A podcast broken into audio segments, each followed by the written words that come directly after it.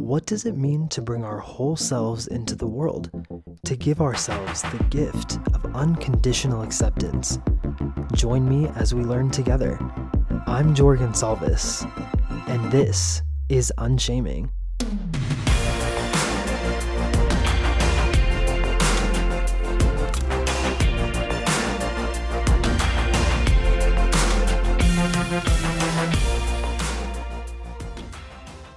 Hey, it's Jor. Before we get this episode kicked off, I wanted to make sure that you are subscribed and following Unshaming on Spotify or Apple Podcasts or wherever you get your podcasts. You can even set up a feature so that you get push notifications whenever new episodes come out, so you never miss an episode. I actually just learned this myself. New episodes of Unshaming come out every other Monday wherever you get your podcasts. And if you love Unshaming, send it to a friend. Now, let's get into the show. This week's episode is a little different. I'm not interviewing anyone, it's actually a letter. A couple of episodes ago, I told you that I wanted to start telling your stories on the show, and so this is one of them. In this episode, I read Anna Mushroff's letter. It's about the shame of leaving her religion, Islam, but it's a little deeper than that, too.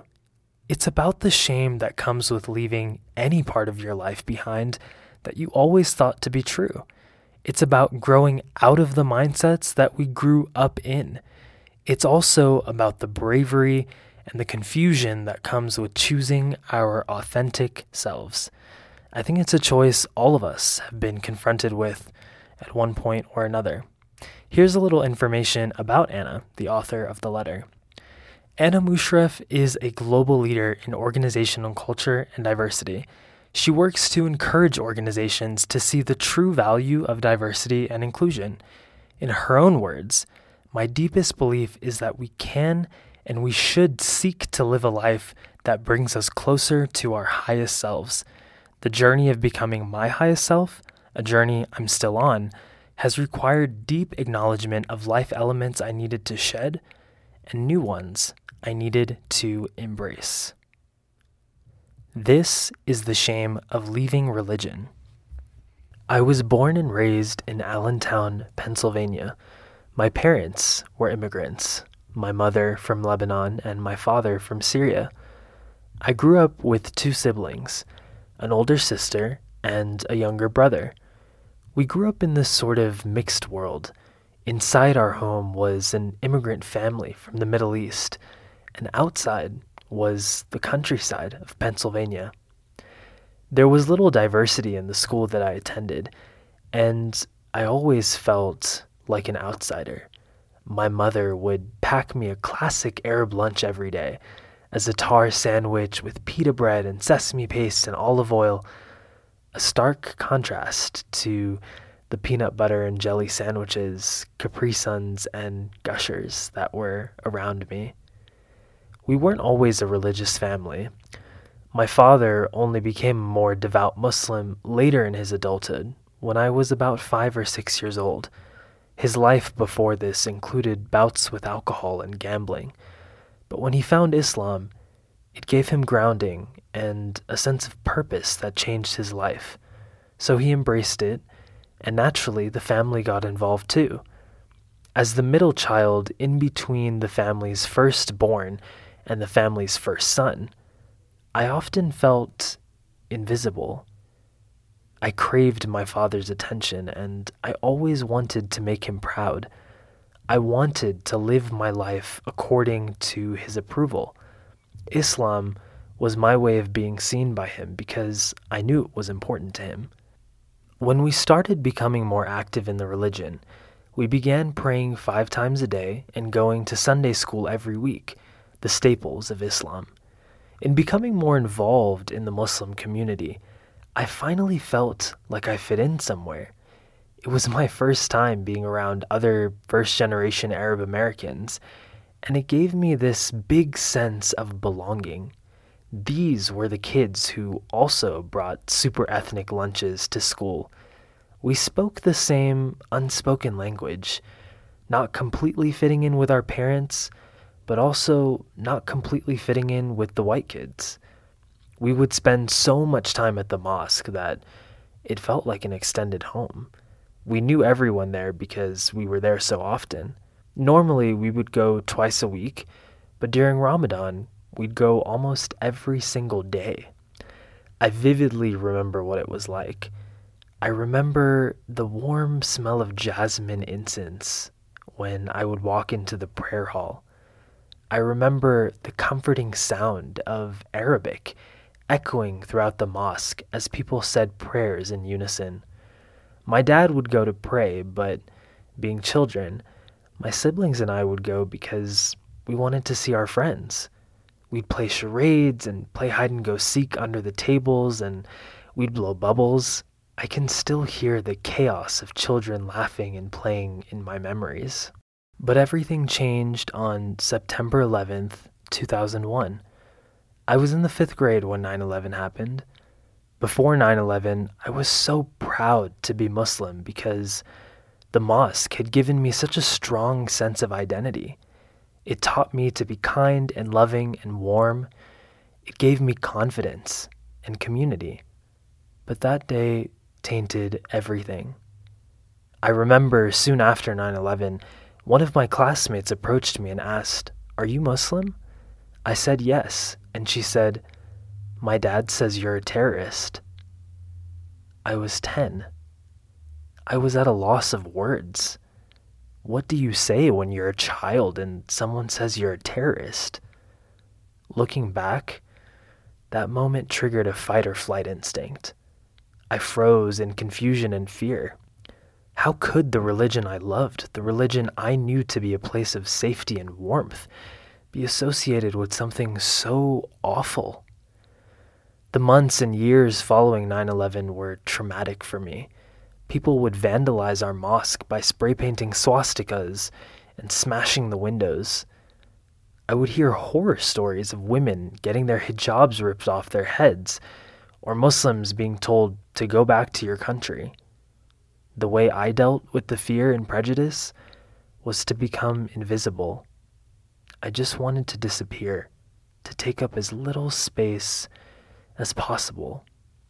I remember not even wanting to walk across the classroom because I didn't want people to see me. I thought to myself, if I can avoid interaction, perhaps I can also avoid any humiliation or, even worse, violence. The only time I felt truly comfortable in my adolescence was when I was with my Muslim friends. There was a shared layer of understanding with them. They knew what I was going through because they were going through it too. In the wake of this backlash against Muslim Americans, we came together. The resounding response within the Muslim community was that the terrorists who carried out the attacks of 9 11 weren't actually Muslim. They were terrorists. And the two are mutually exclusive because the peaceful teachings of the faith were in direct contradiction to their actions. So I continued to be a devout Muslim. I continued to create home where I knew home to be the mosque. My faith never wavered. After graduating high school, I actually wanted to lean into my identity as a Muslim woman. I wanted to begin wearing the hijab that Muslim women wear. I was proud to be a Muslim, and I wanted to show it. I was proud of my religion.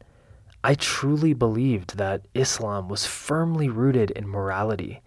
The religion essentially gave me a guidebook for how to live my life as a good person, and I wanted to publicly identify myself with that. As is common in Islam, I got married when I was young. I was 21. When I think back to this moment, though, deep in my gut, I knew I was making the wrong decision.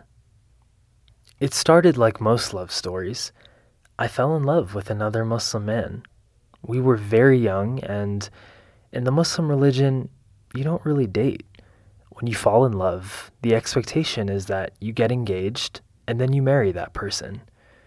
Getting married felt like the right thing to do. I thought, I'm a Muslim woman, I'm wearing the hijab, I'm learning and getting my education. Now I'm going to get married. I was following all the rules. I was doing everything I should have been doing to be a good Muslim girl.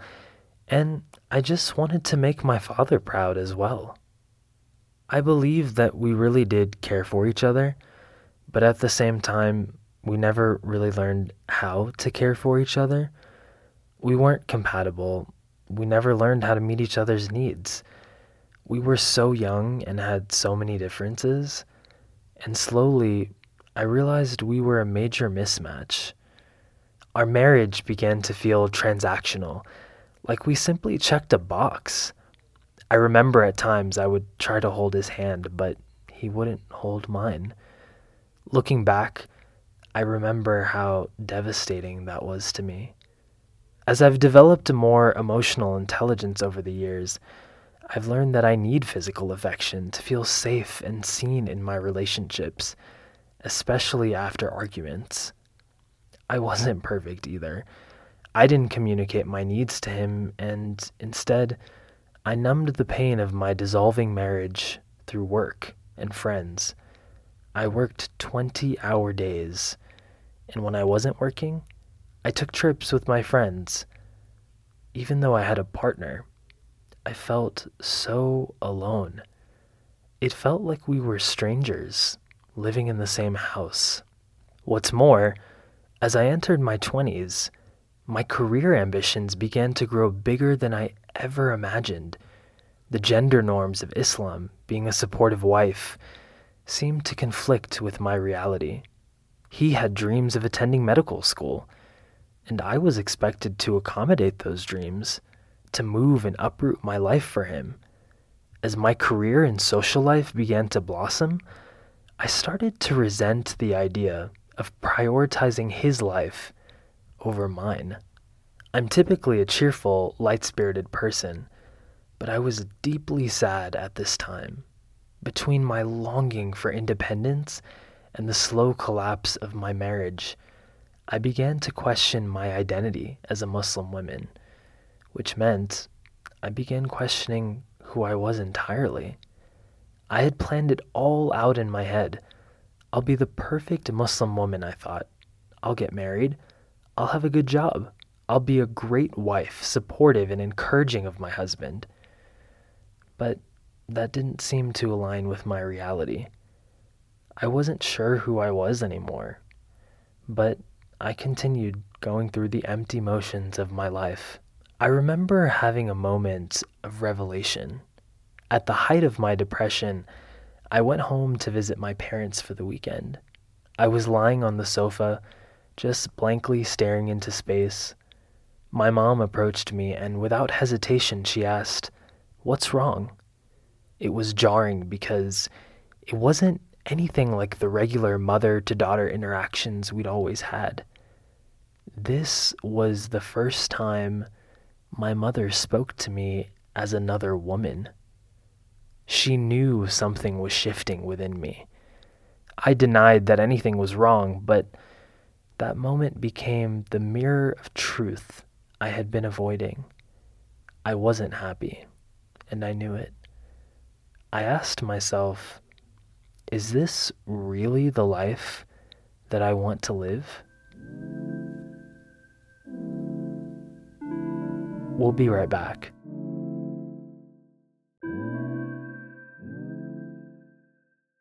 Unshaming is brought to you by you.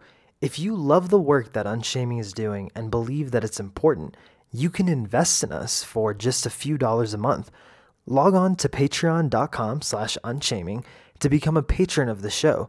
Your investment in us goes into higher production quality, expanding our reach so that these stories inspire as many people as possible. It also helps us produce content more frequently. Thank you so much to all of our generous Unshaming patrons so far. Once again, that's patreon.com slash unshaming. I really tried to make it work. I turned to my faith to help me find answers. I prayed. I went to couples therapy. I wanted to save my marriage, but I couldn't. I tried everything because when you're Muslim and you get married, you don't get divorced. Not because it's illegal, but because there's a cultural stigma of failure attached to it. And I was ashamed to admit that I was failing. To get divorced meant to go against what I knew the rules to be. but I had followed the rules my whole life. It seems like a ton of pressure to put on yourself, but my identity was defined by following the rules. What would my community think? What would my friends think? What would my father think? I could almost hear the gossip. Did you hear Anna's getting a divorce? But it came to the point where I asked myself the question Imagine you never found love again. What would you do? I knew in that moment that I would still get divorced just to have a chance at the life I wanted to live. The day was March 4th when I left. I remember because I happened to see this inspirational quote that day. I had already made up my mind, but I was still apprehensive and I started scrolling through Pinterest and I came across this post that said, March 4th is the only day in the calendar that tells you what to do. March 4th. So that's what I did. I marched forth. I tried so hard to follow the rules that I had known my whole life, but I had this moment when I realized that choosing myself sometimes means breaking the rules. I chose to get divorced, and it felt terrible. First, to break someone's heart, but then to be shamed by my community and by my society. My father didn't speak to me for six months. It was as though all of my deepest fears were becoming realized. I remember attending a wedding of a friend shortly after my divorce, and I could feel the eyes on me I could hear people talking about me. The worst part was that it felt like I was distracting from the people getting married. I was so ashamed and humiliated, but also furious and angry. I started to question how could I even associate myself with a culture that could treat people in this way? I knew the religion itself wasn't harmful, but it was almost impossible to remove the religion from the culture. I felt myself getting divorced again, this time from my religion. Throughout the years following my divorce, I began to examine my life more fully as a Muslim woman. I felt broken following the divorce, but excited to start my life. The best way I can describe it was as though I was driving with no GPS, as though my engine was a little broken, but as though I had a full tank of gas. Soon after, a work opportunity came up to move abroad to Germany. I didn't know anyone there and I didn't speak German, but before that good Muslim girl inside me who had to stay close to her family could resist, I took it. After some time settling into my new life in Germany, I realized I was no longer devoted to Islam in the way that I once was. The divorce had changed me. The religion I once thought of as home didn't feel like home anymore. I realized there were a lot of things that didn't properly flow in my internal system anymore. I didn't want to pray five times a day. I didn't want to play a supporting role to any man. I didn't want to partake in the culture in the way that I'd once done before. And I realized after 10 long years I no longer wanted to wear the hijab. I felt like a fraud wearing the hijab. I wasn't the same woman I was when I began wearing it. I chose to tell my mother first about my lifestyle changes because she also didn't wear the hijab. Mom, I have to tell you something, I said. I stopped wearing the hijab. Actually, I haven't worn it for months. Before she answered, I mentally prepared myself for the similar type of shame storm that I had endured when I got the divorce. She paused and said, Finally. I was surprised and relieved all at once. I never actually told my father, who was much more religious than my mother, and although I began practicing Islam as a way to make him proud, and although his opinions dictated many of my life choices, there came a point when I realized that my happiness would sometimes be in direct conflict with winning other people's approval. I now live a life that would probably shock my former self. I have a thriving business career in Germany. I have a loving boyfriend and dear friends who are not Muslim. I'm no longer formally identifying as a Muslim. It's a big departure from the girl I once was, and from the woman I thought I'd be. But I'm happy, and I'm finally comfortable prioritizing my happiness and authentic life, too. My feelings toward my former religion are mixed. The culture is extraordinarily beautiful, and it's also extraordinarily complex. For me, I can't always see beyond the shame that seems to be intertwined with my experience, though. Like many complicated things in life, I still love many aspects of it. It's always going to be a part of my story in some way. And in acknowledging and appreciating that, I still smile and feel a sense of warm nostalgia anytime I hear an Arabic call to prayer, or if I smell incense or if I see Middle Eastern children playing together, it reminds me of those innocent childhood days. I also find myself in the small moments still living out some of the teachings. Islam teaches us to leave a place better than when we found it. That's why I'm always the girl washing dishes at other people's dinner parties. I can't say that I've totally made peace with Islam. I'm still angry. I'm still reconciling the beauty with the pain. I'm still processing. I'm still unshaming. And I'm okay with that. I'm Jorgen Salvis, and you've been listening to Unshaming. For more information about anyone featured on the show, follow us on Instagram at Unshaming or visit unshamingpodcast.com. If you liked this episode, leave us a review on Apple Podcasts. If you have questions or want to tell us what you're unshaming, DM us on Instagram or email us at unshamingpodcast at gmail.com. Special thanks to Mirzi for generously providing her original music. You can find her wherever you stream. Thank you for listening, and I'll see you next time.